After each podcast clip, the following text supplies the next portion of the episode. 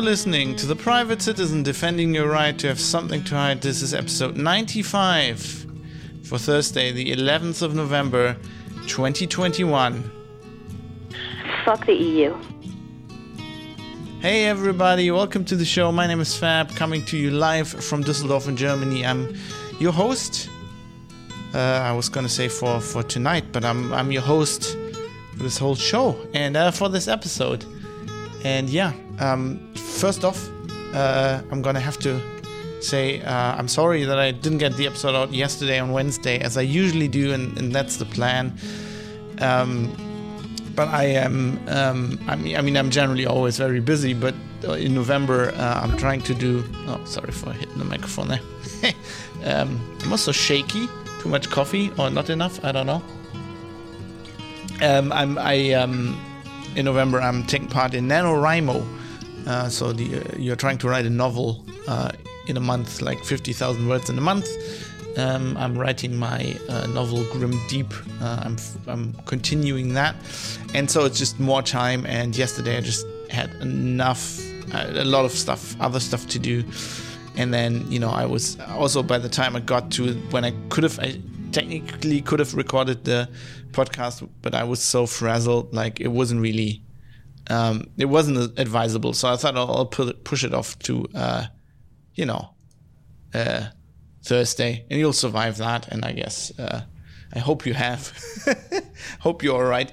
Anyway, um, so this is just the episode I wanted to do yesterday, just a day late. I'm sorry for that. Um, what is this episode going to be about? I'm going to talk about a uh, new regulation in the EU that you might not have heard about unless you're into um, injecting ink under your skin, i.e., tattooing.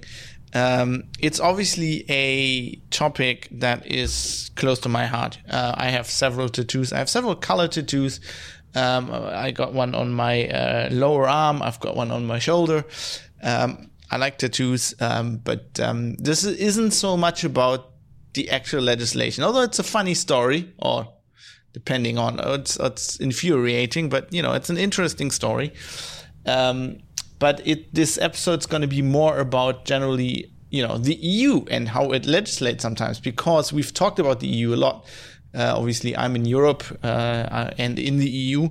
Uh, I'm in Germany, and uh, you know has a big influence on my life. Um, but it also, I mean, we have talked to Mike about this several times when we had discussions. It's just generally, obviously, a very um, important um, geopolitical player. Even if you're in the US, uh, you know, the EU was basically founded to be uh, competitive against the US in a global market. So, you know, we basically, if you look at the world, you have the US, you have China, you have Russia, and the EU. Those are the four big players, um, I would say. And um, so, you know, the EU influences just like the decisions in the US influence us over here uh, decisions over here influence uh, the US. Not so much. I mean, this this one isn't like the actual topic. This is about probably um, doesn't matter there too, too much. But as I said, I'm gonna I'm, I'm trying to make a f- put a focus on like the general way the EU legislates, which we've talked about on the show before, um, especially in connection with Brexit. And this is a situation where you know if you're reading this, it's almost like it's Brexiteer propaganda, ex- except it's not. It's actually it's, it's actually some regulation that the EU seriously uh, did itself, um, and it's not even like propaganda. So that's why I'm going to talk about that. I hope you like it. It's a little bit left field, but it's a topic close to my heart, and I think it's also um, important in the context um, of stuff that we talked about, and we will talk about. Uh, in the future, I have another episode uh, with Mike on the horizon where we're gonna talk about some, um, you know, um, kind of pivoting from you know the the the, the effects of the uh, coronavirus pandemic on all our lives and our civil rights and everything towards um, the next big thing which was the last big thing, which is climate change, and you know the the legislation that is going to come in and how that all plays together with the stuff from the p- pandemic. And so you know it's see it in the in the greater context of that topic uh, this episode where um, it's you know it might not be privacy related might even not be that specifically i mean it's certainly not doesn't infringe any like it's in itself it doesn't infringe any uh, like civil rights, right? I wouldn't say there's like civil rights to have a certain tattoo ink. Um, although in my, uh, if I made the rules, it probably would be, but I think it's not important enough for, for most people. But it's uh, it's just take it as an example of because I feel, and I'm going to explain that at, at, the end of the actual topic. Um, I'm going to try to explain how I feel like this shows how how the EU regulates and mandates things, and how it often shows like a uh, what I feel is like a a lack of respect for people's freedoms and you know their personal rights, even though they're not like it's not a human right, you know, to have a colorful tattoo. Um, but yeah, so that's um, that's what I'm gonna do today. If you're wondering why the episode is called "Fuck the EU" and what that soundbite was, that was. Um, U.S. Assistant Secretary of State for uh, the former U.S. Assistant Secretary of State for European and Eurasian Affairs, Victoria Nuland, uh, under the Obama administration, when the whole thing was kicking off in Ukraine, you know, Euromaidan and uh, you know the Ukraine crisis. That that was a taped phone call that uh, is believed to have be, have been uh, you know phones had been bugged apparently by the Russians and they leaked this phone call. And this is you know Victoria Nuland um, basically voicing her opinion on the EU. I thought it, it fit this topic. I also really like that soundbite. Uh, Victoria Nuland, by the way, um, after some, you know, if you're a diplomat and you're doing something like this, you, would think you get reprimanded or fired or whatever. Um, she is now, I think she's undersecretary now. She's under under Biden, so she's actually uh, got promoted. Probably, uh, you know, I don't know. I didn't look this up, but she probably uh, lay low during the Trump years and uh, is now back in force. Um, anyway, I kind of kind of like that soundbite. So that's that's where that uh, came from. Anyway, let's get into the uh, the topic we want to talk about. Let's talk about needles, which I really don't generally like.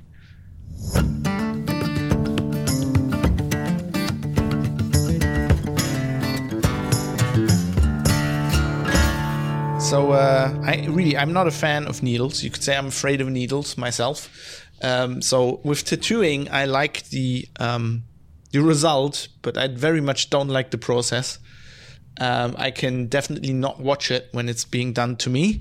Um, so I have to look away. Like when I got my lower arm tattoo, it took several hours, and I just I just couldn't look at it. And it, you know, I just I'm a I'm a wuss. Like the pain was really bad, but um, I like the um, the uh, you know the result. And actually, maybe uh, before I get into the topic, maybe talking about this very quickly. Um, I understand that there's probably a lot of people who listen to this who would never get tattooed, who don't think it's a it's a good idea. Um, so I believe, I strongly believe, there's two kind of people in the world. Uh, you know, there's those people who get tattooed and those who don't. Of of course, sometimes you switch over from one camp to the other. Well, in one direction generally. Um, but um, it's like I feel like um, it's. Uh, I'm a bit prejudiced when it comes to tattoos. When I see somebody who has a tattoo, um, like you know, you know how you meet somebody and like you you shouldn't do this, but every human does this. This is how police work works. This is how everything works. how journalism works when you meet somebody.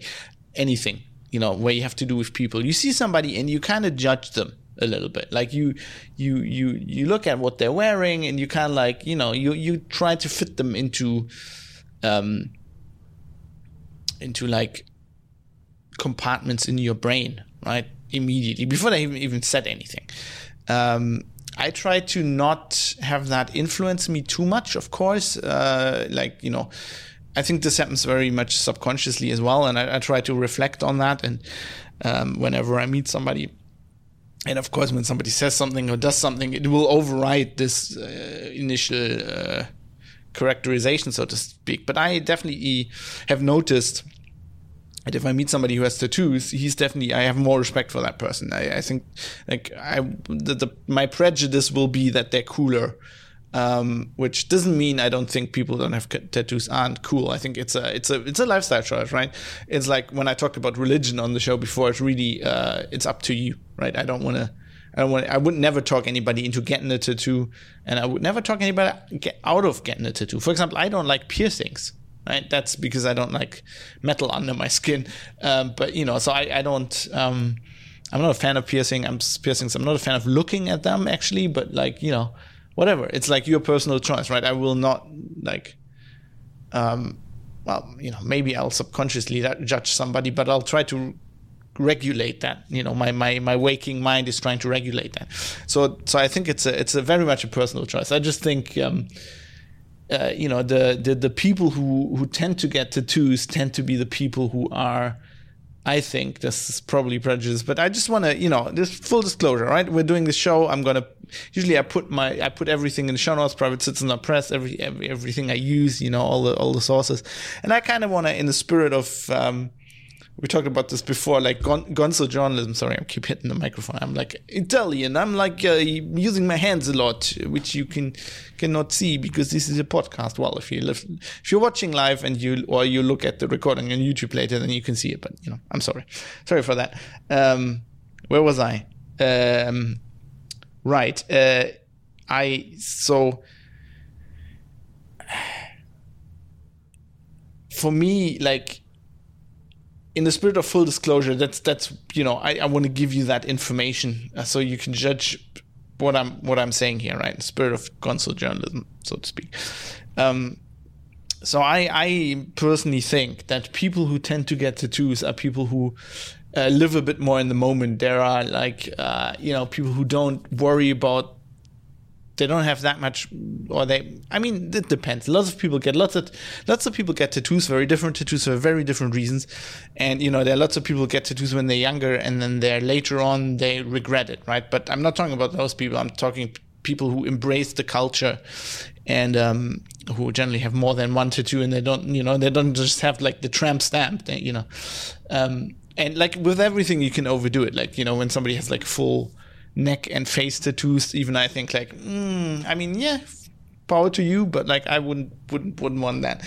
Um, but uh, yeah, so so I feel like these people are usually the, the people who who don't worry so much about regrets, and you know they're more in in the moment, right? People that do not get tattoos tend to be like, oh, I don't know what this will look like in 20 years, or like it will, you know, um, for example, I have a tattoo. The first tattoo I ever got was uh, uh, Chinese characters of uh, the word Ningjing, which is uh, which means serenity, um, which is you know the logo of the or the name and the logo of the starship Fire in Firefly. You know, serenity.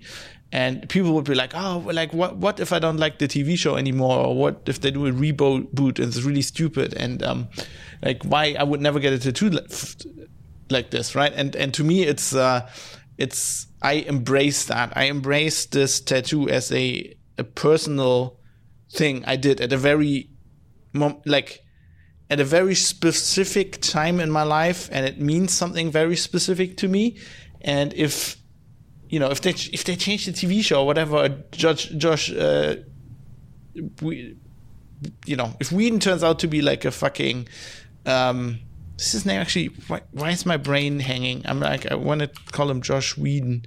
That's not his name, is it? I'm Joss Whedon. Jesus, what the fuck? Sorry about that. Sorry, Josh. um, you know, it doesn't matter if he turns out to be like a rapist. That doesn't matter. You know, that's not that's not me. That's not why I. You know. Anyway, so that's. I think it's a. It's a. There's a mental um, and I'm explaining this because I think this this will play into the story later. And I think I like those people who are like this, people who, you know, uh, who are not like, oh, what will this look like when I'm 80, right? I, I, get confronted with that all the time. People look at my arm and then go like, oh, aren't you worried what this will look like when you, when you're 80? And I'm going like, dude, when I'm 80, I look like shit. I look like I'm 80, right? Like even if I have a, a blob because the whole tattoo just like melted, my arm will look like that anyway. I'll have wrinkles. Like I'm luckily if I get a become 80 anyway, you know, you know, if I get to that point. But like at that point, it's you know that's the other thing. Like tattoos grow with you, they change, and you know, yes, they're not as nice in like 40 years, but like it's part of your life. Um, and I think it's actually you look much cooler when you're 80 and you have lots of like faded weird tattoos than if you don't. you know, you'd be a lot more interesting. Um, but I mean, that's I think this this this this mental approach. It's kind of like um, I, f- I feel like this is often why like you know people like bikers are also tattooed because if you ride a motorbike you have to be a bit little bit like that as well because you know you're doing something dangerous you are um, and I've talked about this before when we talked about COVID and you know the, the pandemic and SARS-CoV-2 and whatever um, and being afraid of something like this right if I was afraid of something like this I would be much more afraid about getting on my motorbike because it's a very risky thing to do. And you have to embrace that. You have to embrace you're doing something and there might be negative consequences down the road. And that's like, you know, if you get a tattoo, that's the same thing.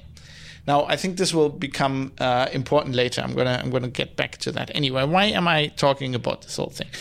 Uh, because uh, I mean there is a EU regulation that's been around since I don't know forever. Wait, I can, I can actually look this up. I researched this all yesterday and have, it's from 2006. It's called REACH, Registration, Evaluation, Authorization, and Restriction of Chemicals. Um, it's EU EU wide regulation and it regulates all kinds of chemicals like toxic substances generally. You know things like battery acid and stuff like you know there are rules for ha- handling these and introducing them to the market and stuff like that. Now um, they decided, I think, uh, I don't know, two years ago, whatever, to to um, have a, some tattoo pigments, tattoo inks be included into this, or generally be included into this list, which mostly affects two uh, tattoo uh, pigments, which I'm going to talk about a bit later.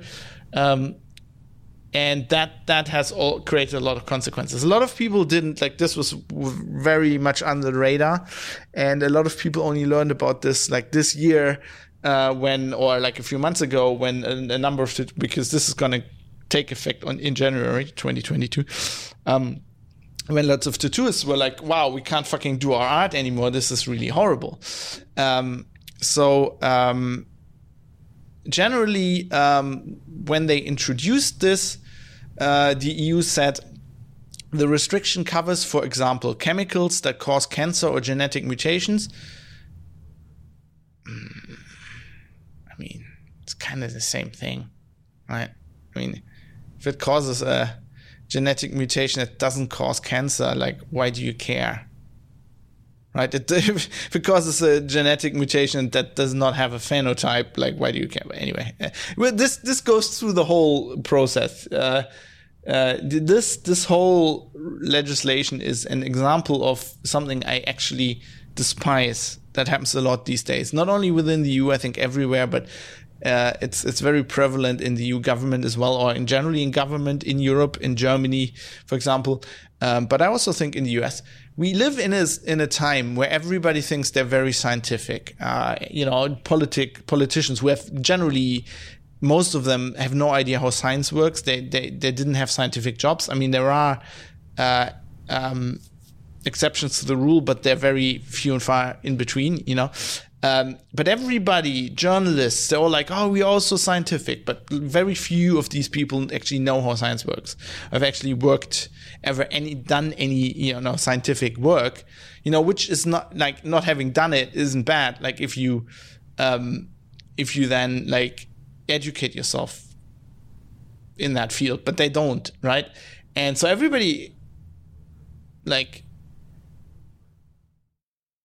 basically talks the talk but doesn't walk the walk. They're all we're so scientific, and this is all based on scientific evidence. And they even, uh, you know, make commission studies, like we're going to talk about in a second here. The EU did they commissioned a study, but the study is bullshit. And you know, the first of all, the studies well, the study is generally bullshit. But like even then, the study gives you even the bullshit study gives you a, a certain um, result and then they just like ignore that result or they ignore any like scientific common sense that you would have uh, i.e when, when you co- co- commission a study to ask if is something bad and the study says uh, well we don't know probably not.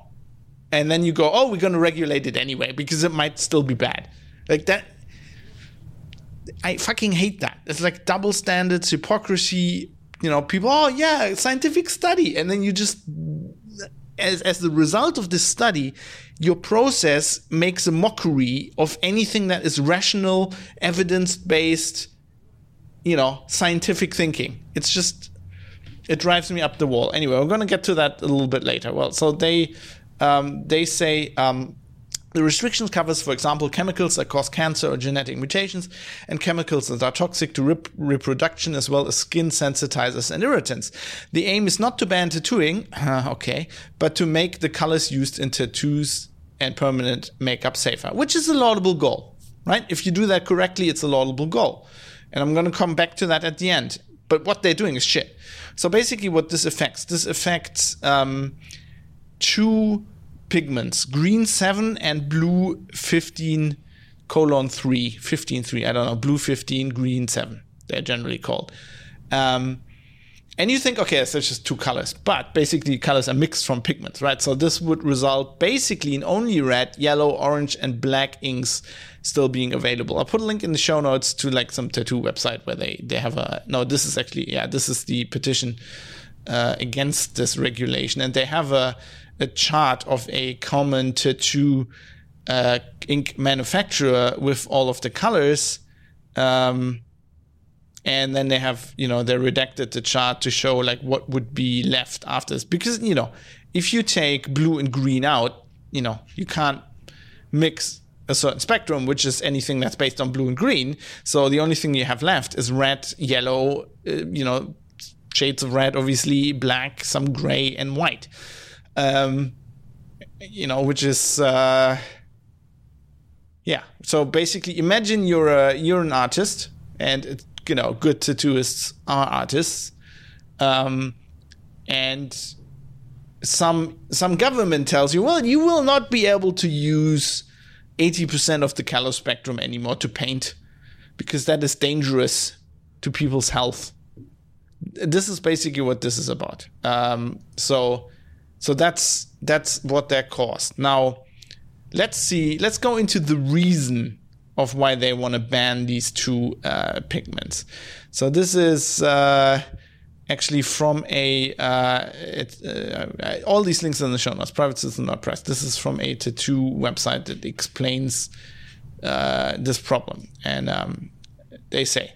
Back in March 2015, the EU Commission asked the European Chemicals Agency to prepare a dossier for assessing the risks to human health to determine the chemicals obtained in mixtures used for tattooing and permanent makeup.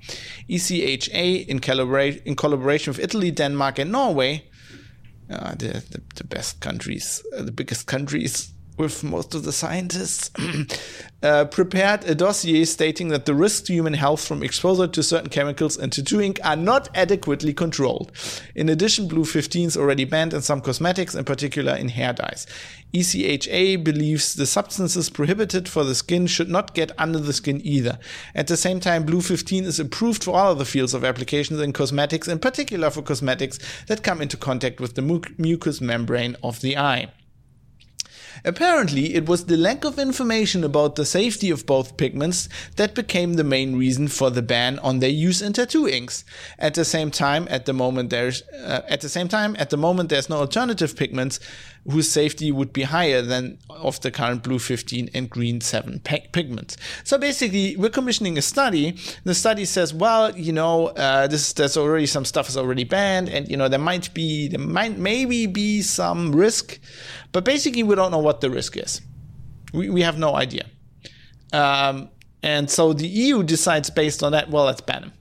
There's no alternative, let's ban them. Like without any consideration about the industry uh, the artists that use these uh, colors, the people who, you know, like colorful ink under their skin, and it's like if you if you think about it, it's crazy. Uh, so literally millions of people have been tattooed with these inks. Um, I am I am one of these people. Um, I have these inks under my skin right now, right? Um, and there's if you if you look around, there's many doctors and especially also of course tattooists that that have gone on the record and they're basically saying they've never observed any serious health issues after people getting tattooed. Um, there are of course allergic reactions, right? People get allergic reactions when they get tattooed, which is you know, it's not a, it's very minute number of people, but it happens. Um, it happens, can happen because of, of all kinds of reasons. Um, and it's, it's not like special in any way, right? Let's say, you know, it's let's let's go back to recent topic. Let's go back to the SARS-CoV-2 vaccines.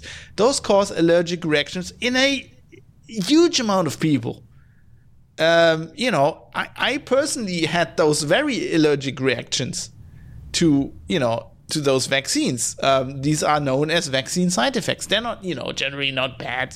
You know, we're not talking like, you know, um, allergic shock here. We're talking, uh, uh, you know, we're just talking vomiting, uh, skin rash, this kind of thing, right? Which which I had from the vaccines, right? But like, which is okay. But the one thing I don't understand is how isn't that like how, how how can those vaccines be regulated and be okay and be on the market? And now we're gonna ban tattoo inks where, where you don't have that. Like maybe I, I don't I actually don't know what the current number is for the for the side effects um, for the vaccines but I think they're in the five percent range maybe. Like and I would say people who got allergic reactions to tattooing are like in the point zero five percent range, maybe, or you know, I mean, it's it's orders of magnitude smaller. Um, and it's also just an allergic reaction. It doesn't like it goes away, just like with the vaccine, right? I was feeling bad for like two, three days, and then I'm fine. And there's like no long term effects of that because it's an allergic reaction. I have fucking allergic erection, er, allergic erections. oh, that's a that's a Freudian slip. I, I don't think I ever had an allergic erection, but all right, um, that would actually be bad because I, I, as what I wanted to say is I get allergic reactions when I go out in summer, like in like four four months of summer when I go outside. You know, I feel horrible. My nose, you know, hay fever. If I got if I got an erection every time, that would actually be very very strenuous. Probably not good for my cardiovascular system.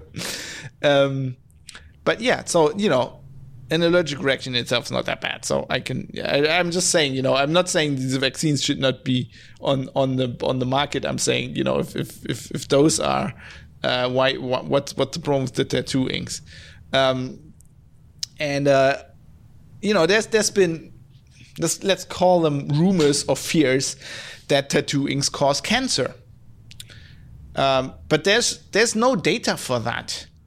Um, there's no good research for that. And believe me, I, I've looked, right? I've looked. Um, I've actually looked this up years ago. No, actually, yeah, this a few years ago. So I have a tattoo from a tattoo artist who um, only works in black and white, which I'm okay. You know, I like I like collecting different kinds of tattoos, and um, she was um, she was she's extremely artistic and uh, I, I, wanted to have one of her tattoos, and I like it really much. But like she saw my other tattoos, and she was like, um, "So you are aware that like uh, colorful tattoo inks cause cancer?" And I'm like, "I'm not aware of this. I doubt it very much." Um, and she was like, "Yeah, yeah." yeah. So I'm. I said, "Well, you know, my uh, my wife's a biologist. I'm kind of interested in this kind of stuff. I'm going to look it up." And I went actually, you know, not while I was getting tattooed, but later on, I actually wrote her again on I think uh, Instagram I, like a few weeks later, and I'm like, I looked into this. There is absolutely no evidence for that. Um, that that doesn't mean it doesn't happen. It means there are no studies. There are no. I mean, cancer studies are hard, right? They're long term studies. Um, I, I I I am. You know, I wouldn't be surprised um, if tattooings cause cancer. Every like, you, you know, Alcohol causes cancer. Smoking causes cancer. Light causes cancer. Air can cause like everything fucking causes cancer. Of course, it's probably going to cause cancer. The, the question is how bad is it? You know, and is it uh, shouldn't you not do it because it how big is the risk? And I always like I object to people who go like, oh, you shouldn't do this. It causes cancer. Like citation needed. How how bad does it cause cancer? Is it worth then is it worse than me going outside in Düsseldorf and breathing the air? Which is also a cancer risk because there's all kinds of shit in that air outside. Um, And then people go, yeah, but like you have no choice there. But with tattooing, you have a choice. Yeah, of course. But if I don't know how high the risk is, you know, I'm, I'm not going to do anything. I'm not going to stop doing something on the general assumption that, you know, it might be bad if I don't know how bad it is. That is just not like it's not how my brain works. I'm trying to think these things through rationally. That is just not rational. Um, anyway, so I, I think her fear was based. I found some articles which is actually interesting.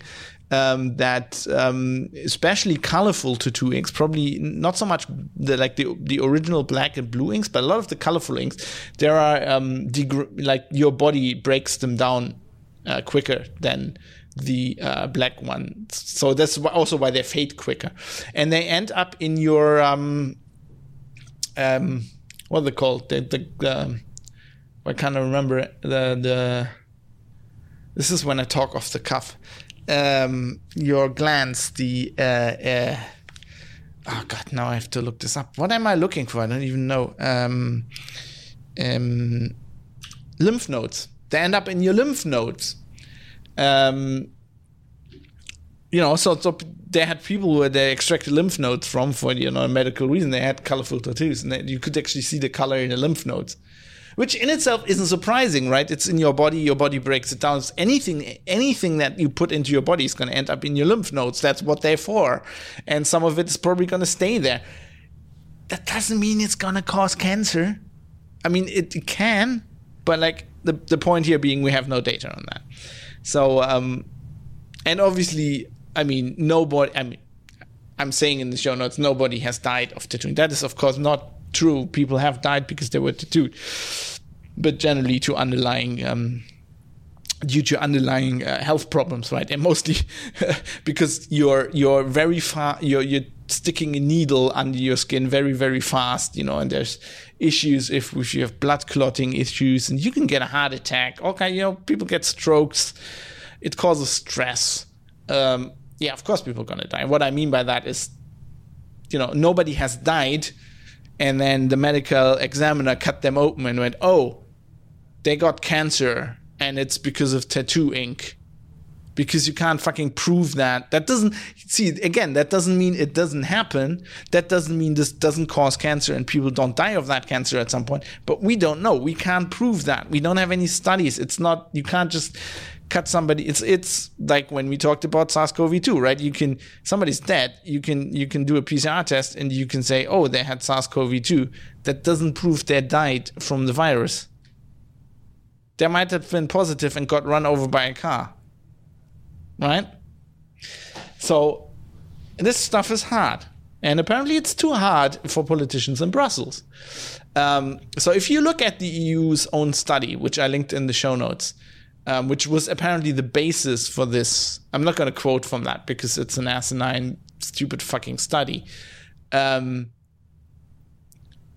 it base, but it still it concludes the same thing. It concludes there's no reliable data. Now, a thing I am gonna quote because it's a much better study. Well, this is not really a study; it's more of a report. But when the EU said they're gonna legislate this, uh, the German government or some some politicians, I think, the German EU politicians went to the German Federal Institute of Risk Assessment, uh, Bundesinstitut für Risikobewertung, or BFR, Uh, and asked them to compile a report. And they compiled a report which basically concludes the following. The BFR concludes that the currently available data for both pigments indicate only a comparatively low level of toxicity. However, since the available data on harmful properties of both pigments, pigments are incomplete, the BFR is currently unable to provide a reliable risk assessment of these pigments when used in tattoo inks. In particular, no assessment can be provided for the potential health risks involving in, involved in injecting these substances in, into deeper layers of the skin. Intradermal application. The BFR recommends supplementing the available data set for both pigments. And now comes the kicker. As currently available data indicate only a comparative low level of toxicity, however, the BFR does not see an acute need for further action at this time. In the view of the BFR, further work in this area should take into account that the pigments blue 15.3 and green 7 might be substituted by less well investigated substances. So they re- reach a, they even put a, another banger there at the end where they go, hey, if you legislate this and these pigments go away, it's well, it's likely that there are going to be other alternatives on the market that are even worse. Aside from the fact that we don't even know that they're bad and you shouldn't take any actions. So what they're actually saying is the, the reasonable thing. So if you're the EU, you are, know, fuck the EU. if you're the EU and you are um, you put well let's let's uh, don't I have this don't I have this here somewhere? Might as well play the original because I like it so much. Fuck the EU. Yeah, fuck the EU. Um, if you're the EU and you commission a study and you, you get that result, right? What you what you're supposed to do if you're reasonable and you know um, scientific minded person, right? If you uh, believe in uh, in facts and in uh, the, the scientific process, then you go, oh well, this, this this doesn't conclude anything. What we need now is more science. We need more studies. We need people looking into this. We're not going to legislate anything. Put a hold on that, and get some money and research this thing, which I would be all for. I mean, if it turns out this stuff is dangerous to my health, I'm not going to put it under my skin. I mean, I can't change that. I already did it, but I, I won't be doing it. But I need fucking results, right? And and that's that's what you you you would think you'd do in this situation. Um, and I mean, there are there are really bad studies on this. Uh, so there's basically a study, uh, which I also link in the show notes, uh, Private Citizen Press, called Analytical Survey of Tattoo Inks, a chemical and legal perspective with focus on sensitizing substances by some guys. Uh, it's uh, it was published by Wiley uh, in in Contact Dermatitis, volume eighty five, issue three, which is horrible uh, because they well, it's not horrible. It's like very straightforward, but like it's often cited as look, these things are harmful, but they're not actually looking at that. What what this study does is it looks at inks available tattoo inks and then looks at substances that, that are in there that are probably not good for you but it it it does it has no conclusion uh, on any like it doesn't actually have medical data on any health issues. They're just saying, look, this has I don't know. We, we looked into this as this toxic material in it. We know this material is toxic, and it's presumably not good to put that on your skin. But the study is basically about what substances are in these inks, not what the effects are right? And they do some really crazy shit. Like, like so they, they did a survey of tattoo inks, including ordering some of Wish.com, right? How the fuck, how the fuck does it surprise anybody that you order, if you order tattoo inks from Wish.com, of all places, there's weird shit in there. You order anything from Wish.com, it's gonna be crap, have gonna have crap in it. I wouldn't order coffee on Wish.com. Speaking of coffee, Cheers. I mean, what the fuck? Ooh, why? Why would you do something like this?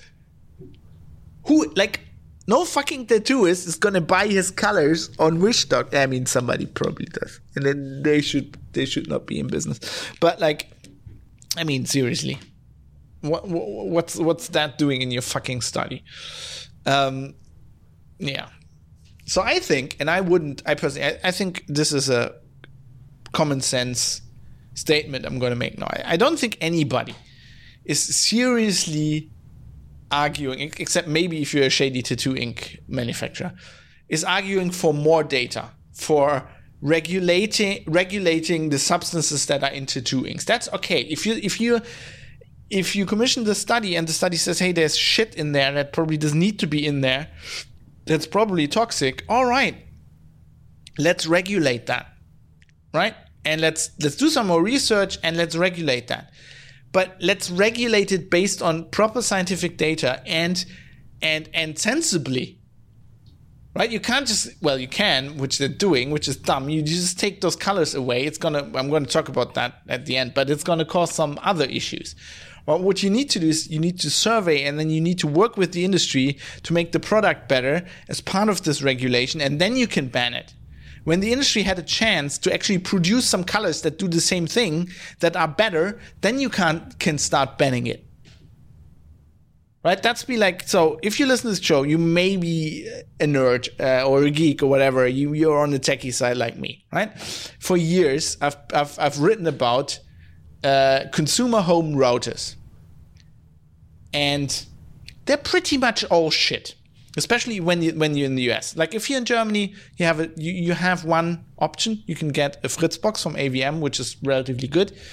Not saying they're perfect, but you know I, I got one for example because it's the only proper one but let's say you're in the US where you can't buy these things. All the routers you can buy are shit. They're all shit. All these companies, they're insecure. They don't have enough uh, software updates. They have backdoors, hard coded credentials. They have all these shit. The, the whole market is all everything on the market is basically shit. Now you could go and say, "Oh, I'm a, I'm the government, I'm the EU, I'm going to legislate this. I'm going to outlaw all these home routers." And then people like from like January 2022 without the you know working with the industry without solving everything anything. So at that moment, nobody would be able to buy a home router anymore. Anymore, nobody who doesn't already have one can be on the internet anymore. Well, tough luck. That's basically what they're doing except they're doing it in a very small niche situation where you know all these guys that are legislating this and a lot of people on on TV and and whatever on talk shows don't have tattoos. They don't give a fuck. They think people who are tattooed are like you know getting getting a tattoo is basically uh, uh, the first step then you get addicted to drugs and then you're homeless on the street. And it's like a a causal like if you get a tattoo you basically end up homeless on the street. That's what these people generally think. Um, which I know because I am I have a tattoo. I often run around with my um, like if I'm in a business environment with professionals. I do this sometimes. I like doing this. Uh, it's kind of like when I had dreadlocks. I, I run social experiments, right? I'm in a suit, and I can have two modes, right? I, I have I have my sleeves normally, uh, like everybody else, generally you know just just have the sleeve have the cuffs closed and everything and you won't see any tattoos. Like they're all covered. And then sometimes i just unroll my sleeves and you can see like my the tattoos on my lower arms. It's incredible how people react differently to you based on that. Which you know i understand because as i said in the beginning i judge people based on tattoos and other people do that as well. But like it's just it's just it's just amazing. Um, but like this legislation doesn't make sense on any level. Like, you know, there are all these other substances that have proven for years, decades, proven negative health effects that are not out, that are not legislated like this. Tobacco, bleh, tobacco, alcohol, opiates, you know, substances used in magic, medical procedures. Do you know what they inject into your vein? You know, those radioactive fucking uh, traces what what they use them? Is it for CTs? Is it CTs or CAT scan? You know, the fucking radioactive traces you get injected with when you when you you know they want to look at I don't know the blood flow in your brain or whatever. Read up on the side effects of that, and then everybody goes, "Yeah, but that's for a for a medical procedure. That's okay." No, it's like no. What that is is you have a choice, right? You go to the hospital and then go like, you're really sick. We need to look at the blood flow in your fucking brain. So uh, please sign this paper that you're okay with getting this injected. And you're like, all right. And the same thing is if I go to choose, I literally have to sign a paper. In Germany, it's funny because uh, in Germany, um, if somebody was to tattoo me and I wasn't sign this paper, you have to sign a waiver. Um, I could, it would be criminal for them to do that. It would actually be. Uh, I think Körperverletzung, uh, Körperverletzung or schwere Körperverletzung, so like assault, like basically battery, um, legally speaking, right? They could go to jail for that. Um, so I have to sign like a waiver. I also have to sign sign like a waiver for the uh, you know, the medical medical information. You know, they ask you, they do like an amnesia thing, like where they ask you like what your, what's that actually called? Anamnese. Is that anam? What's the English term, term for that? It sounds like amnesia, which is probably wrong. Okay, it's just medical history. Interesting. The German term for that is anamnese. It's from Greek. Uh, anyway, so you know you have to sign like medical history or whatever. Um, so I'm already signing that. Like, what's what's the difference? It's my fucking choice. It's like smoking, right? If I smoke, it says on the packet I can get cancer. Like they could just put on that thing. Like if you get tattooed, like you you're likely to your arm's gonna fall off and get cancer, and I, I can decide to do it, and I'll still will do it. Um, and also there is even there's stuff that is actively regulated by the EU uh, that has. Uh, or no, not actually, that's actually not regulated by the EU or not regulated enough that has proven worth health effects, right? I don't know. I don't know, but substances is not my not my actual area of expertise. But I can tell you um, from my personal area of expertise, which is IT security, that you know, for example, um, medical devices, I have pacemakers, uh, IEDs, so implanted. Um, uh, uh, what's the E stand for? What the fuck is wrong with my brain today? I haven't slept enough. Is it? Uh, no, it's not. I improvised implos- implosive explosive device. Uh, implanted defibrillator. How do what? Do, probably not. I. Um, ICD, implantable cardiovascular defibrillator. I wrote IED in the show notes. No wonder. Okay, let me just fix that. yeah, if you get an IED implanted, that's definitely uh, not good for your health. Uh, so ICDs, uh, implantable uh, cardiac defibrillator. So those are the things that you know people usually call them pacemakers. But a pacemaker is um, a pacemaker is always on, right? So if you have a pacemaker, your heart won't beat normally without the pacemaker going beat, beat, beat, basically, in layman's terms. Um, so it's always on. An ICD is just in there. Um, if you have a heart condition where, for example, your heart could stop, it's like getting those, getting the pedals out, you know, and shocking you. Just it's on your heart already, and it it notices when your heart starts beating irregularly or stops beating, and then it shocks you. Um, like a ton of people have that, and you know, it's colloquially called pacemaker by by many people, but you know. Um, I know a lot of cardiologists, so I like to use I like to use proper terms anyway.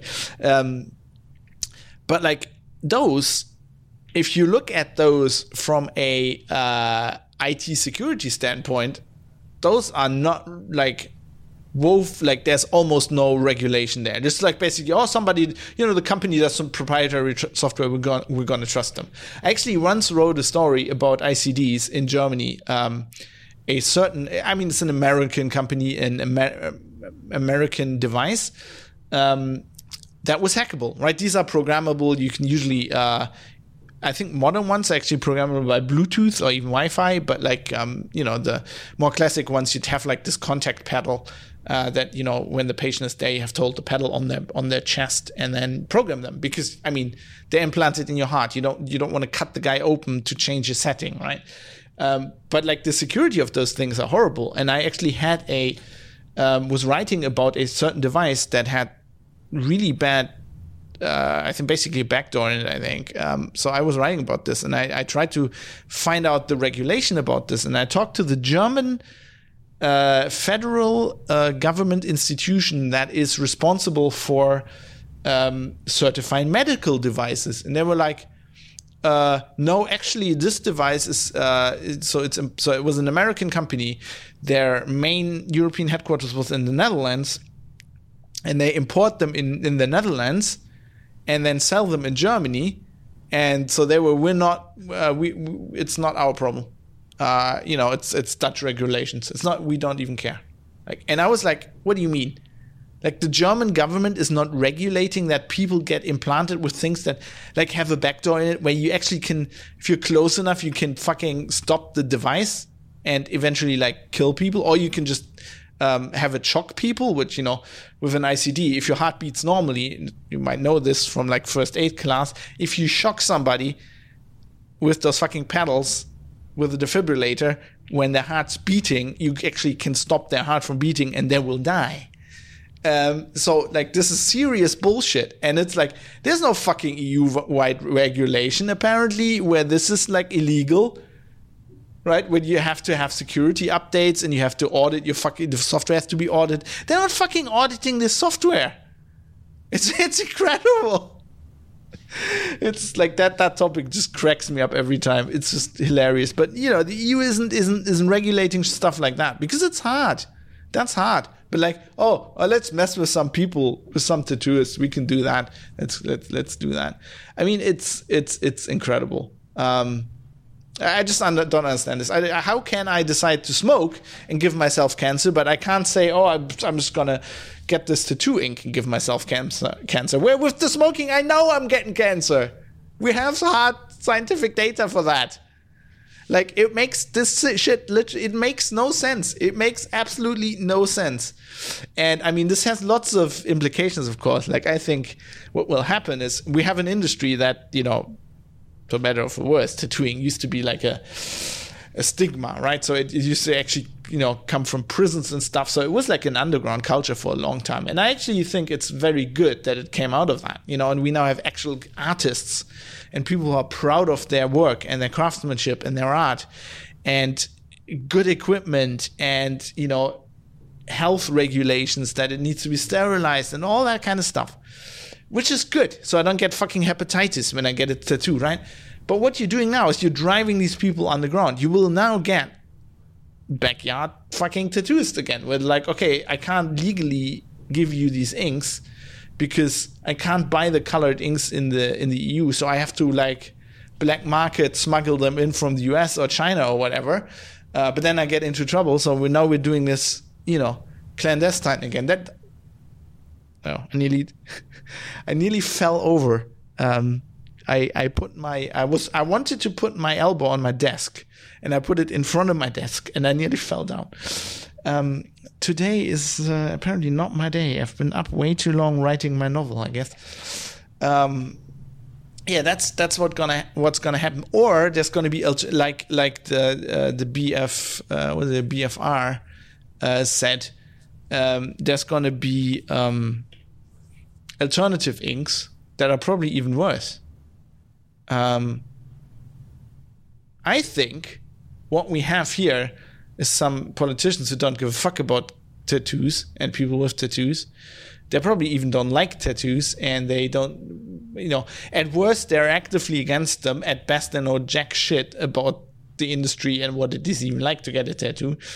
Um, and they're just regulating this because, you know, I don't know, they want this shit to go away or be banned or they want to mess with people. I, I don't know.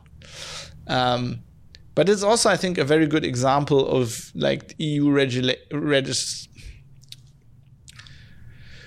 it's not my day.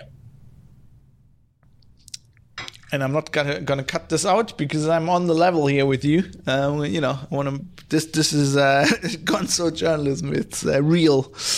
Um, I think it's. Um, it's. I mean, it's it's a good example of why EU regulations are dumb sometimes, but it's also. Um, like it's really dumb. I mean, it's it's you read this and you think, oh, this is some crazy Brexiteer propaganda. No, it's actually EU regulation.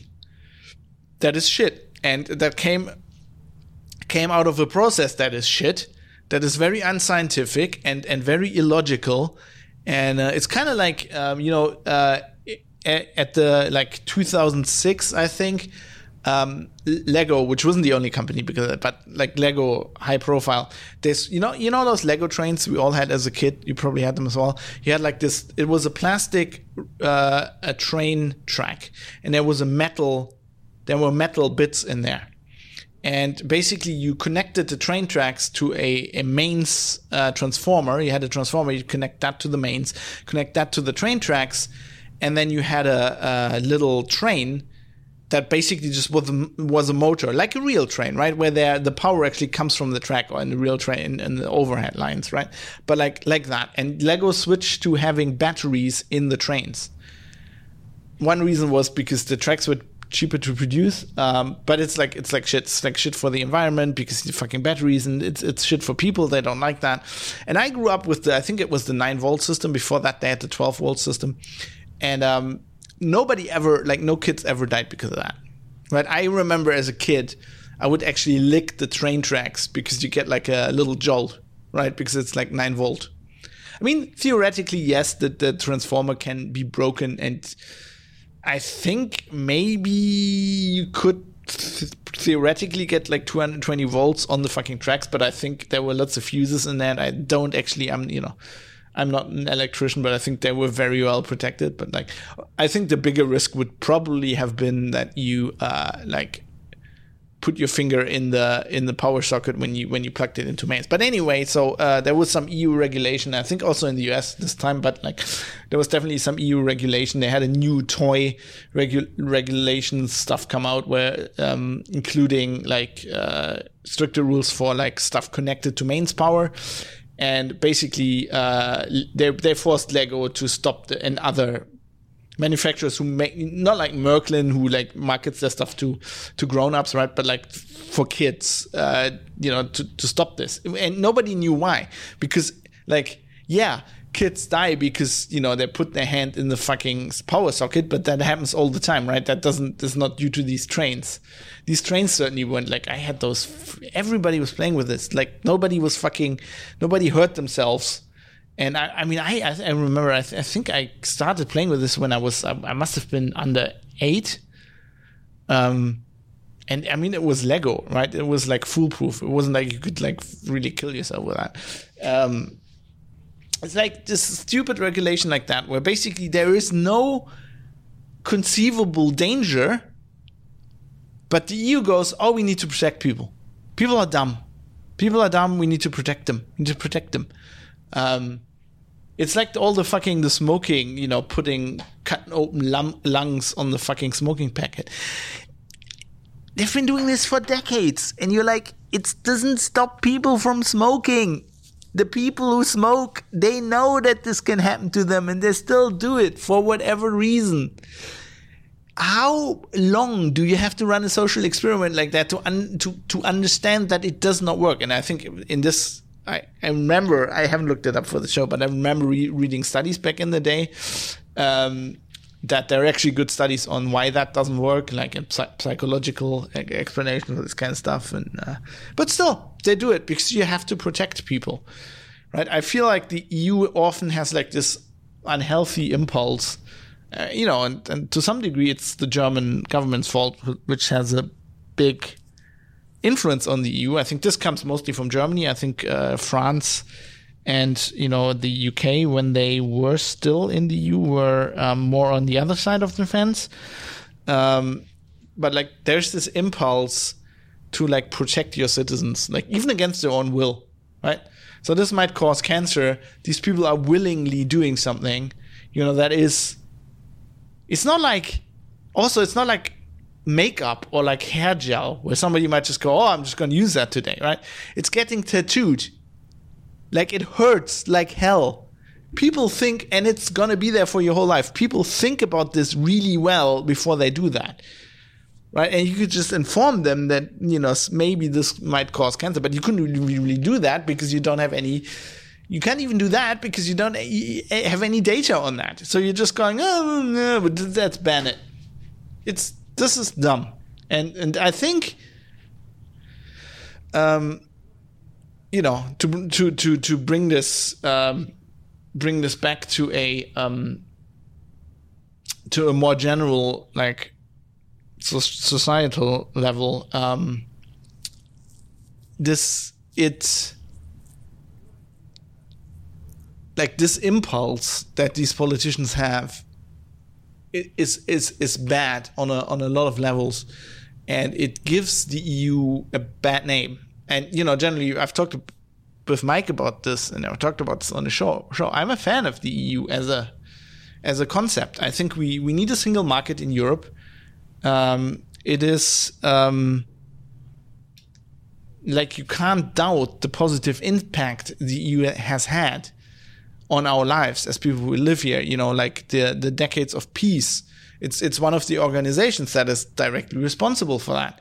Um, you know the the positive changes in in, in our lives. I, I'm not against like um, homogenization of like laws and stuff. I think that's a good idea. I think it's uh, it's a generally a good idea if we have good consumer protection. You know, if we have that in Germany, why not have it in France and in the Netherlands and every everywhere? Um, I think that's generally a good idea. But like it's stuff like this which heavily undermines it, and this is like the stuff where the Brexit or the anti-EU um, crowd, you just give them easy ammunition if you pull stupid stuff like that. On the other hand, I feel like people like me, who generally like the EU, have a very hard time to criticize the EU in the current climate when something like this happens because um, I mean this this story is a good example. There was not a lot of mainstream press coverage of this.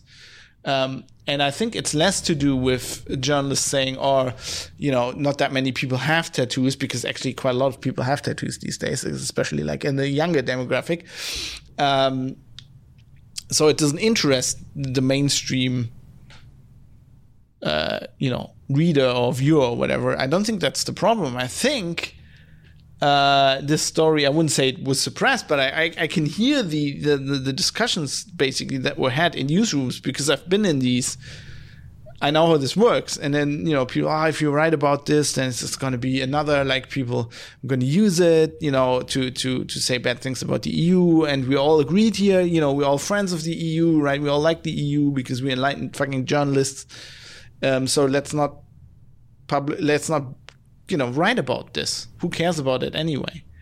Um, and I think um, it should be um, that's the wrong approach, right? And then you you criticize a decision like this, and people immediately that's the other stuff we always talk about this on the show. Immediately put you in the in the AFD, you know, EU anti-EU Brexiteer kind of pocket. No, I'm not. Like I'm I'm not a I'm I'm not against immigration, right? I just I'm just saying guys in Brussels, you're making decisions that are bullshit and asinine and are dumb and the process that leads to those decisions needs to be changed.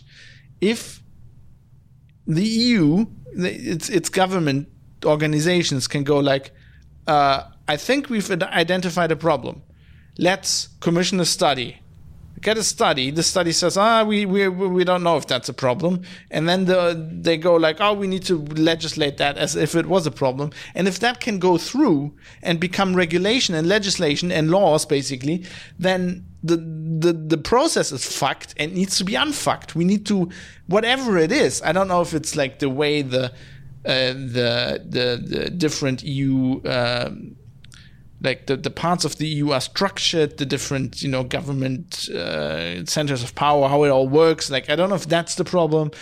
Uh, maybe there's just not enough reporting on this kind of stuff. Maybe there's not enough checks and balances or like a way for the public to actually go, hey, this is bullshit. Stop with this stuff. Something something in this whole process is fucked, and we need to we need to analyze what it is, and we need to fix it. I think. And I think it needs to be uh, a valid. Yeah, you need, to be, you need to be able to criticize the EU, right? You need to be able to go like the EU generally is a good thing. I'm generally a fan of the EU. Of many things it has done, but some some things are just dumb and shouldn't be. And you really don't need like a made up made up example of like banana regulations when you have reg- regulations like this. This is fucking banana legislation. Like this is bullshit. If you read this, how this came across, uh, or how this came to be, it's just like it's it's it's idiotic. It's just dumb. Like it doesn't make it doesn't make any sense on any level. You're trying to protect people that that don't want to be protected from something where you don't even know you need to protect them from. In a way, and then you like not only are you doing that, you're also doing that in a way which is in reality probably cause the exact opposite and is actually going to cause danger to the people you're actually trying to protect. Like how how can th- something like this happen and nobody like in whatever the, the the the EU Parliament or the the any any kind of council not stand up and say, look, have you looked at how this came to be? This is shit. We need to stop this. What are you guys doing? Yeah. So um, I think it goes. What I'm trying to say it goes way beyond uh, tattoo ink, and it's probably going on with. Well, it is going on with lots of other topics um, all the time, and we need to fix it. I'm not saying any other. You know, I'm not saying the way the U.S. government does things is ne- is necessarily better. You know, and all political systems have issues. But if something like this can happen, you definitely have. There's definitely something wrong there there's something completely wrong. I, I mean, there there have been certain um, other regulations. For example, in the U.S., a good example is under Trump, how they uh, just basically regulated vaping. you know, that was uh, that was as dumb. Where basically, uh, I don't know, some guys. Some shady manufacturer for vaping liquid and and I mean THC, um, like it wasn't normal vaping liquid. It was actually like weed uh, infused vaping liquid, and they to make the I think they were putting uh, cannabis extract in there, and for some reason to make that, like, I'm, I'm, just doing this off top of my head, but I think to make that uh, vaporize, they put like a, a vitamin, some vitamin in there. I don't know what it was, but basically, if you inhale that, you get lung damage and you can actually die. And some people died, like I don't know, six, 12 people died. Um, and then they, they outlawed basically vaping, and now like um, obviously the tobacco companies took that as a huge. Um, they probably I don't know if they were behind it, but that's like the conspiracy theory, which is not unbelievable to me, knowing what the tobacco companies did in the past. But they basically went, "Hey, this is good. Now, now we can market our like pseudo vaping stuff. You know that IQOS kind of thing, where you're like you're taking tobacco and you're like." You're not really vapor you're atomizing that or something. You're not burning it, but basically using tobacco. And they, they had to get rid of vaping because, of course, vaping doesn't use tobacco, like actual vaping. Ah, there's the police coming to arrest me. No, no, no, they're going, they're going past. Oh, no, they're circling. Well, okay, let's see how long I can I can be critical of the EU here. no, just making I'm just making fun, of course. Um, yeah, so I mean stuff like that, and then like the Trump government ran with it, even though it was like idiotic. You like you get you get like tens of millions of people vaping, like twelve people die, and then you're like, oh, vaping's dangerous. Well, if it really was dangerous, a lot more people would die. Also, it would you know it was specifically traceable to a specific t- kind of vaping liquid. You could just just outlawed some guys in the garage doing this shit not properly uh, and then the problem would have been solved. But yeah, so it's you know the, the US, for example, they, they, there are problems like this as well. I'm just picking on my local, uh, local big government or whatever you want to call it. Anyway, let's get out of the topic. We have some, we have a lot of feedback to get through, so uh, let let's do that.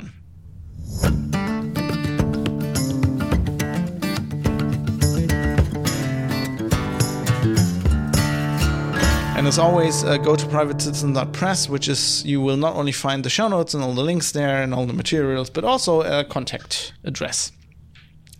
Contact link in the very top, and then you can give me some feedback, which I always appreciate. And I had some very special feedback uh, this week from uh, Yevgeny Kuznetsov, who's been a producer of the show for a long time who's given us invaluable feedback. Uh, he's from Moscow and he's given us really good insights into, especially around the uh, SARS CoV 2 pandemic, about how that was handled. Uh, in Russia and, and in, into Russian culture and generally and in general, and he's just a really cool guy, uh, as I like to say, a gentleman and a scholar. And um, he wrote back and and he, I, I realized I hadn't heard from him in a long time. I was actually wondering about that, and uh, he has a damn good reason why he didn't he didn't write in. Yevgeny says, uh, finally caught up again. Can't resist commenting on the I'm not in the risk group idea mentioned in the feedback section. I used to think that too, yet have spent three weeks in ICU Um, so now I have some new respect for the delta or whatever Greek letter it is now variant. The bugger doesn't seem to care if you're young and healthy. I wrote about it in my blog, partly as a warning for those um, who don't take the whole thing seriously. Anecdotal, I'm sure, but I wasn't the only person my age uh, in that ICU.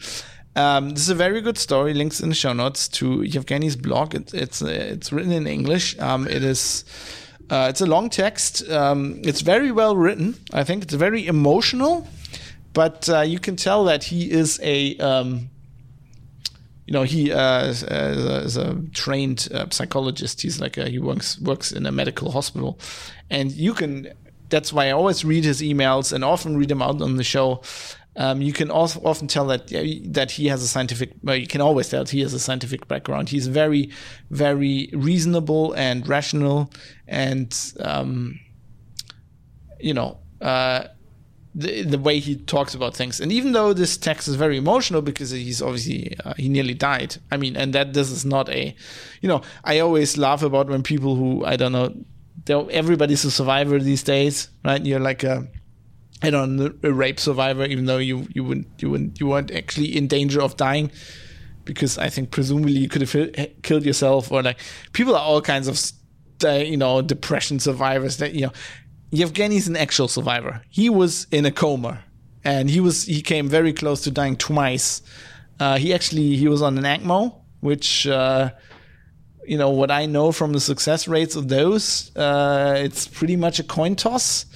Um, so he survived that, even though it nearly killed him.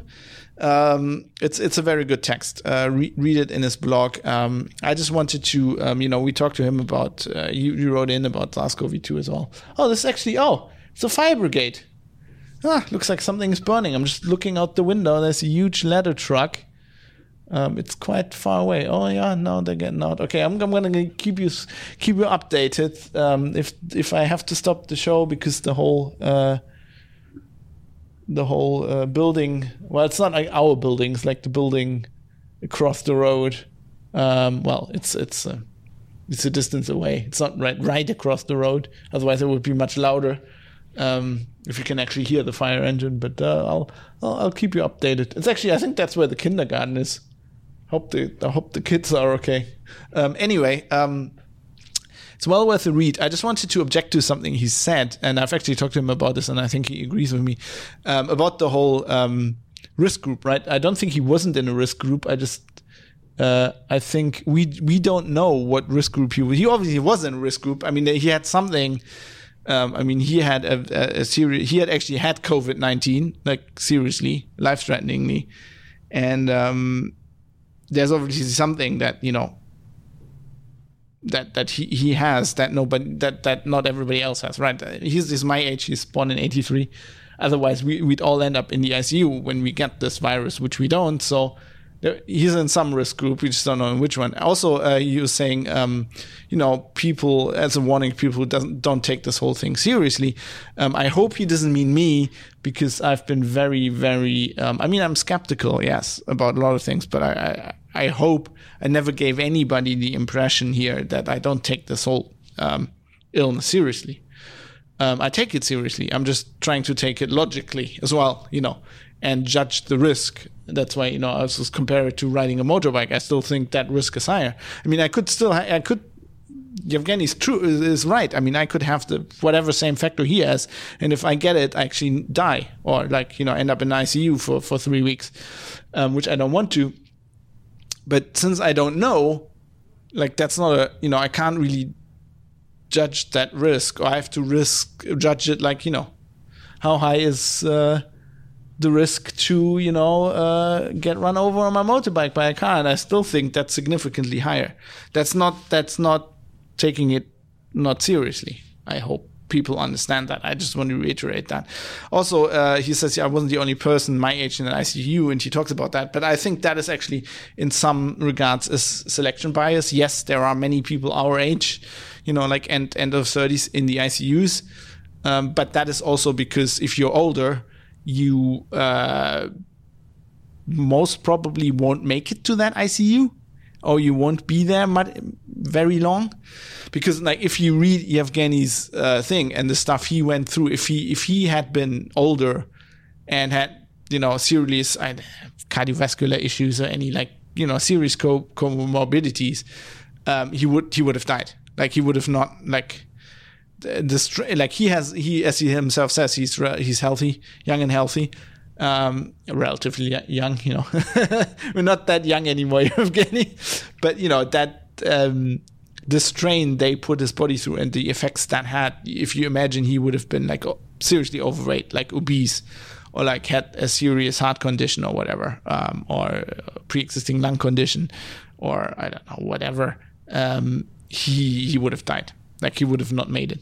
I'm glad he made it. Um, I'm I'm glad you're still able to write feedback, uh, Yevgeny, because I appreciate it uh, every time. So pre- people, please go to that blog, read that story. It's very well written. It's it's really well written. It's a, it's very good text, and I don't say that lightly uh, as a professional writer. Um, update from the fire situation across the road. Uh, the, they have now turned the lights off. Oh no, the lights are back on. Huh. But they're not extending the light. It doesn't look like. I don't see any smoke. Uh, maybe they're just rescuing the cat. But then they wouldn't have the lights on, would they? I can't really. There's stuff in the way, so I can't see it completely. But it doesn't look that serious. It's only also only one car. You know, usually when something.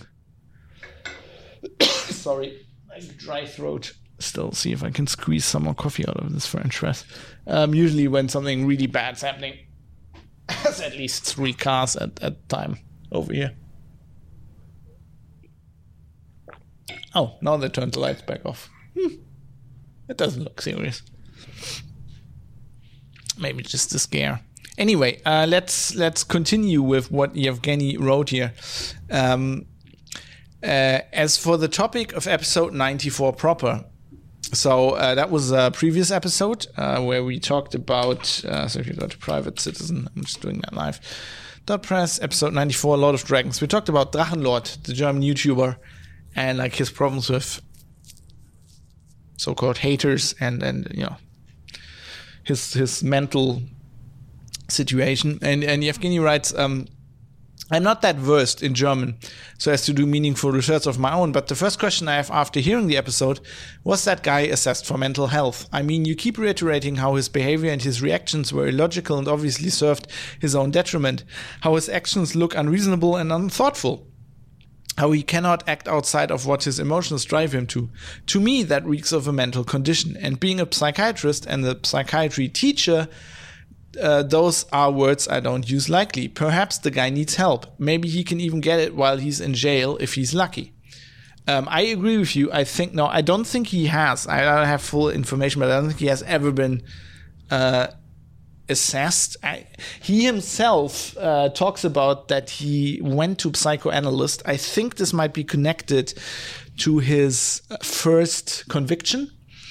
And I think he, he says he only did one session and the guy was an idiot, so he never got, got back. But in his recent conviction in the court, uh, there were actually, um, they read out some kind of medical report where he was basically classified as having, quote, below um, average intelligence.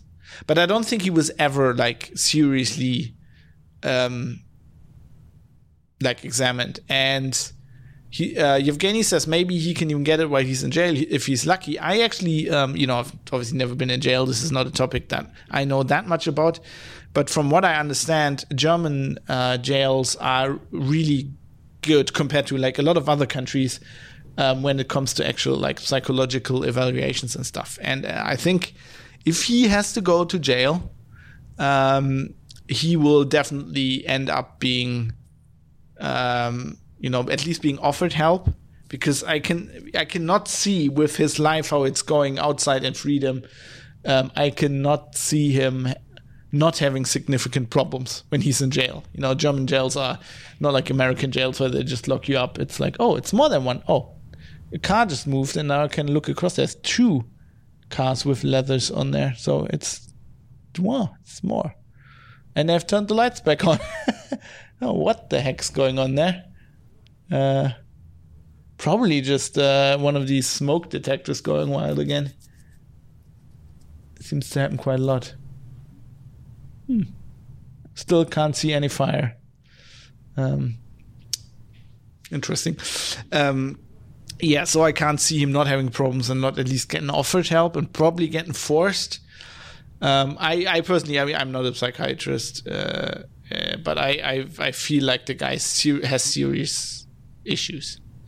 Um, that, that, that, that he could probably have been helped if he went to a psychoanalyst and you know if, if they managed to convince him to stop doing youtube that would probably have solved his problem just getting out of that like the, the cycle he built for himself where he just you know um, basically i've been thinking about this topic the whole week since i recorded that last episode and uh, um, you know I, I called it um, bullying and i'm not sure it's bullying what's happening to him it has i mean it, what his haters are doing to him um, are the same things people that bully other people are doing.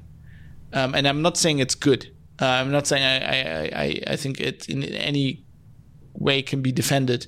I'm just saying usually bullying as somebody who's experienced as as as um, years uh, of experience in in relatively uh, I think pretty bad bullying. Um, usually when you experience bullying, you're in a situation where um, you can't get out. Like I was in school, I couldn't get out of like that class where people were bullying me. Um, if if I had had the opportunity, if anybody had given me the opportunity, I, I, jumped at getting out of there and just getting into a new school or getting into a new class where maybe the situation was was better, and that would have helped me. And I actually got that situation finally when I spent a year in Australia in school.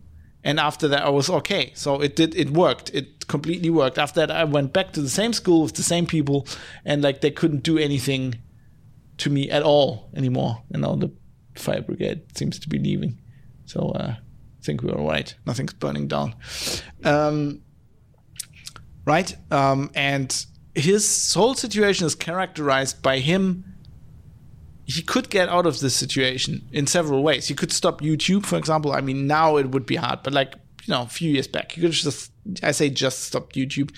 If that's the thing you love, it's a hard decision, but he could have done that. And I can remember I was getting bullied so bad, I would have done a lot of things um, that I really didn't want to do, but just to get out of that. Um, so you know, I, I, if I could have moved somewhere and I didn't want to move, I like the place I was. I like you know, I would have still done it.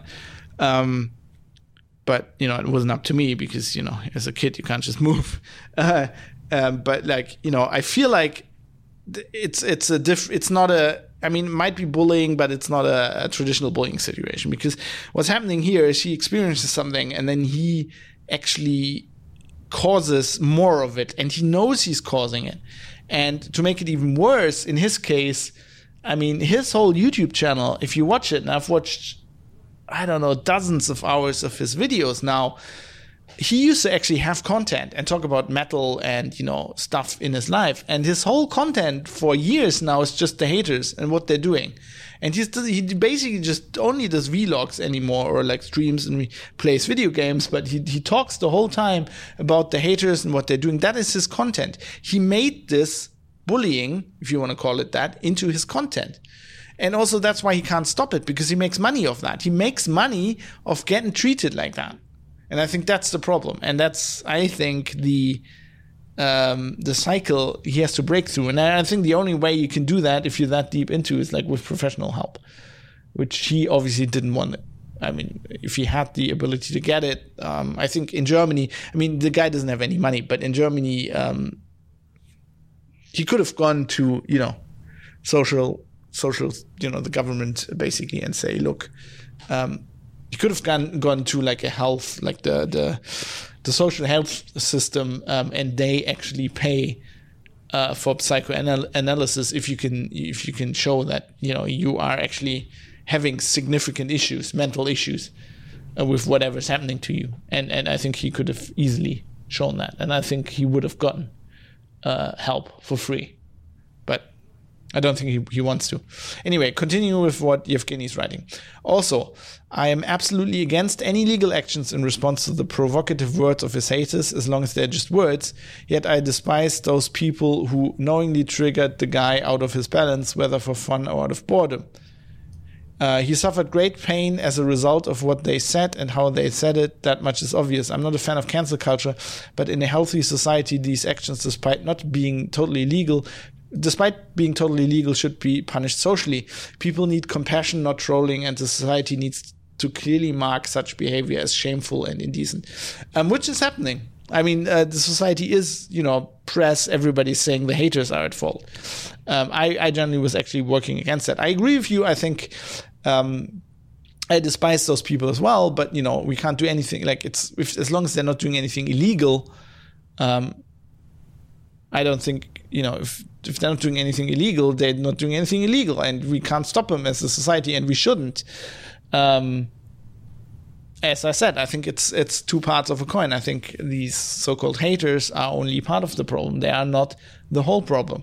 Um, and some of those people are also not a problem. Some of those people are not hating and are not co- like basically they're standing on the other side of the road on public property of his house, and he chooses to engage with them to see that they're standing. They're not. They're not a threat to him. They don't shout at us. They're not doing anything and he comes out and he starts the confrontation quite often. Um, so in in that case, he is actually the aggressor, um, and I don't think these people should be punished. I think the guy needs help. I think that's the problem.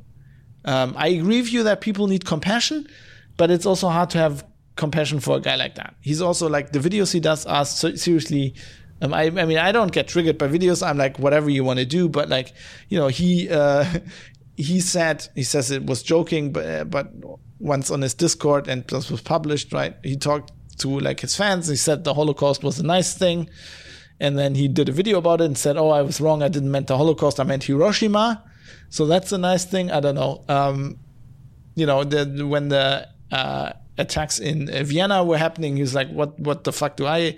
What do I give a fuck about this? Like, I have like uh, terrorist attacks on my house every day. Um, there are people dying all over the world. I don't care. I'm being bullied." Like he says, like really dumb things, and I I, I can see that. It's logical for some people to think, okay, this guy's saying stupid stuff on YouTube. And then you go in the comments and you tell him you're stupid, you should stop saying this. And he bans all of those people and then he put his address in his fucking YouTube description, and then people think the logical thing is to go to his house and tell him in person. Which, if they don't do anything illegal, I don't think itself is bad. Um, so I have very little compassion for the guy. I have a lot of compassion for his fucking neighbors. I mean, they they're not and this is actually I think why the community bought his house to get him the fuck out of there because he's he's he's he is basically terrorizing the whole neighborhood. I mean, he with the stuff he started. Of course, also the people coming there, they're all part of it. It's like all one thing. And I think we can't just go, hey, he's a poor guy, he's been triggered. Um, these people are despicable. Uh, he is to some degree also despicable. I, the whole situation. That's why I think it's hard to talk about it because you can't. I don't think you can separate that. I think that it's it's it's a lot of fault on both sides. Also, the haters are not all the same, right? Some of them actually throw stuff at his house and do illegal stuff, and they should go to jail. The police should be there and they should be fucking arresting them, whatever they need to do, find them, you know, but not those other people who are just on the other side of the street where they can be. I mean, now they actually you're not even allowed to go down the street anymore. I think, which is another whole can of worms I don't want to open. Um, but yeah, I'm not gonna. Uh, we're not gonna. Um, not gonna get into that. But you know, it's uh, it's it's a very very very complicated situation. Um, Anyway, Yevgeny continues. These things differ between countries, of course, but as far as I know, the current consensus in mental health assessment, especially when talking justice or disability pensions, is that what matters is the effect of the condition the person may have on their functioning. Uh, I agree. I think that's what it is in German. I think the, in Germany generally the um, so so as far as I can understand the definition, as as far as the medical definition, and we're not talking like you know I mean, mental health, not like what it does to your body, like, you know, but like you, the mental health definition of being alcoholic is you start being alcoholic if it affects, if you can't function normally anymore. We're not talking, you know, you might be for some somebody who's a who's a liver specialist, you know, you might be an alcoholic way before that because your liver is fucked. But like you know, as a as as a mental health disorder, like mental health disorders are characterized by it stops these people from functioning normally in their daily lives. Uh, Yevgeny continues, quote, intelligence below average says very little per se. The question is, does his behavior does his behavior that leads him to having issues with people being a burden on his community and eventually breaking the law result from his condition? Or does it have other reasons, i.e., being lazy, wanting to hurt someone, simply not caring, being a jerk generally? Could he have avoided the situation he ended up in if he didn't have the condition in question? Can some kind of treatment fix it so that his conditions no longer has that his condition no longer has such a neg- negative effect on his life? These questions are usually very hard to answer, but that's what p- psychiatry does, among other things. Thanks for this insight, by the way. It's fascinating. And it is mostly agreed that where a bad person, i.e., criminal, criminal, should be punished, the ill person who whose antisocial activity activity results from the illness should be helped and treated. I completely agree with you. Um, I don't think you can even separate that. I think it's both. I think he is. Um, he definitely has issues um, and and and and and fixing those issues, i.e., for for example, getting off YouTube or whatever fascination he has with like his ego broadcasting it to the world. It's not on YouTube. It's like not the platform, right? But it's like that behavior. Uh, I think that could solve it, but still, I think he also is lazy and he's a he's an asshole. Um, you know, I have, I have watched a lot of his videos now. I think that is at least in my mind is clear. Um, so it's again, it's a it's a combination of the two. Um, and I think yes, I mean I think he he did some things that were illegal. I think it's okay that he's being convicted. Um, and in Germany, like that is only like the first step, right? So he he he he broke the law, and you get convicted for that. Now the decision afterwards com- comes do you go to jail or do you actually get psychological help or do you get psychological help in jail i'm not happy with the decision they made there i think because i never think i never think they saw him as a sick as somebody who's actually has mental health issues um, that was never the court never you know they had no no specialist there. They didn't examine him whatever. Um, i think they should have done that. I think he should get convicted because he break broke the law that's how you know uh, society that that that you know the, the rule of law and how that works. Um, but after that there's the decision. I think he's a sick person and he needs help. I don't think he needs to be punished. I don't think that will work either. Um, i don't think i mean if if punishing circumstances would stop this guy from doing what he's doing, he would not be doing it anymore because he's been punished enough over the last seven years by people who fucking destroyed his whole house and everything. You know, if he was uh, responsive to that kind of um, cause and effect, I think that, that we wouldn't be in this situation. Um, yeah. It also opens, uh, Yevgeny continues, um, it also opens a whole other can of worms, uh, re rights and privacy what if the person refuses to undergo treatment? What if they refuse to undergo treatment because they fail to understand they have a condition? What if the condition itself is what doesn't allow them to understand they have it. That last one is tough, but comes surprisingly often. When you break a leg, you know your leg is broken. Your brain, when your brain malfunctions, it's the very same brain that is supposed to know you're okay, and this ability can be affected too. Right? Totally logical. What if the condition makes them even refuse the assessment in the first place? In some countries, the court can order a mandatory psychiatric evaluation for that very reason. You can do that in Germany, actually, although the bar is very high, I understand. In other countries, such practices are deemed fundamentally, fundamentally, fundamentally incom- incompetent. I can't read. Fundamentally incompatible with free will and thus unacceptable again, I'm not saying the whole angle even applies in this case, but that's the first thing I would like to check for. I think you're completely spot on right, Yevgeny. I think that's exactly the problem here. I think, um, I mean, he went uh, in his own from what he says, he went to a professional and the professional tried to help him and he went like, that guy's an idiot. He doesn't know what he's talking about. I'm going to leave. Um, I think whatever his problem is, is exactly that. He has a problem with seeing that there's a problem. Right?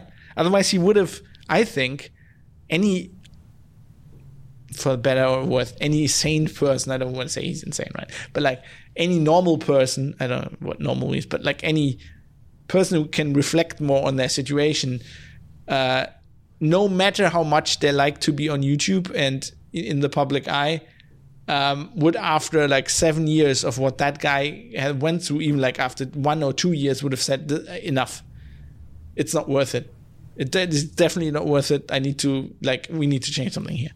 But I think the self reflection is I don't know if there's a psychological disorder. There probably is, where like you that that part of your brain, like your self reflection, is just broken when it comes to yourself, and you just um you just can't do that. I think I think that's that's definitely the the issue here. Anyway, uh, Yevgeny, I'm once again, I'm glad that you're right.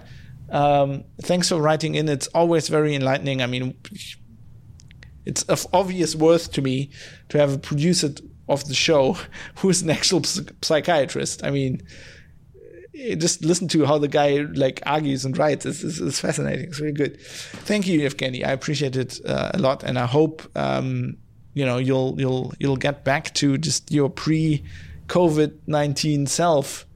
Um, and uh, if there's anything I can do, let me know.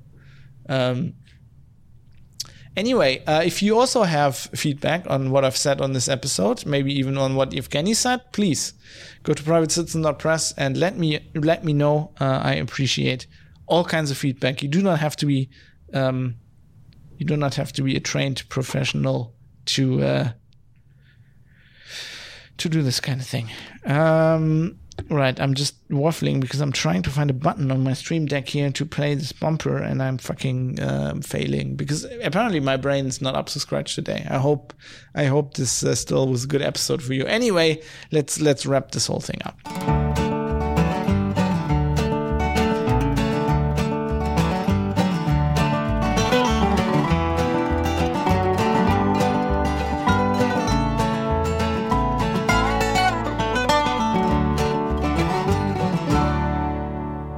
So if this show uh, does some things that you like that are helpful to you, uh, I would ask you to consider to give back a little bit. We operate under the so-called value for value model. Links in the show notes about what that is.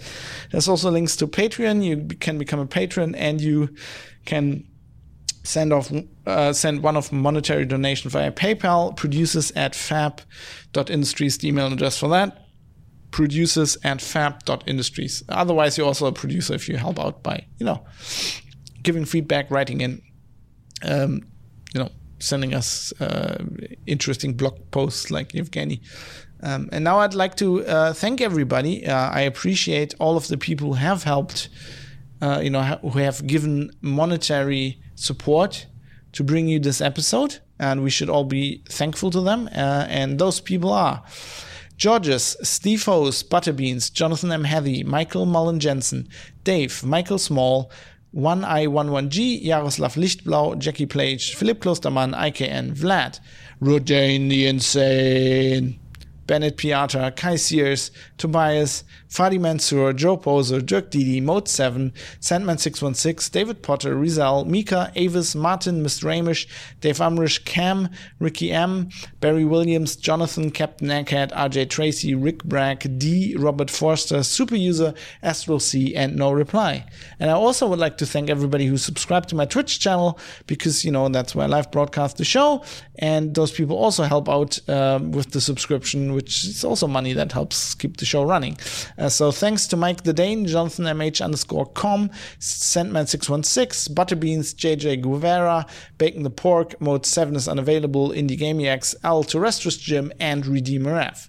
And I also have to thank Bytemark at bytemark.co.uk, a British cloud hosting company who provide the servers and the bandwidth for the audio files of this podcast.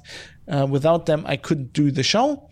So thanks to Bytemark. Uh, they are amazing. Uh, link to them also in the show notes, of course. And uh, that's it. Uh, now I just have to mention the theme tune of this show. It's called Acoustic Roots by Raul Raul Cabezali. Um, thanks for this great song. And uh, yeah, speaking of songs, I'm going to play you out now. Um, this week, the ending song is called Serenity Now, which I like because it's kind of, you know, I like Serenity because of Firefly, but Serenity Now, I guess, is a reference to the Seinfeld episode which is awesome. It's one of my favorite Seinfeld episodes. Serenity now, Serenity now. Um, yeah, and uh, that's a song by the Bloodwerk Band, um, who is like a jazz project. Uh, obviously, all of this music I use in the bumpers are from Epidemic Sound, uh, licensed through Epidemic Sound, and I really like the Bloodwerk Band, and I've been getting into jazz lately a lot. So uh, it's, it's pretty cool. Anyway, um, see you next week. Um, I hope uh, to have another, to have the show be back on Wednesday. That's the plan. Until then, uh, aim to misbehave and uh, serenity now.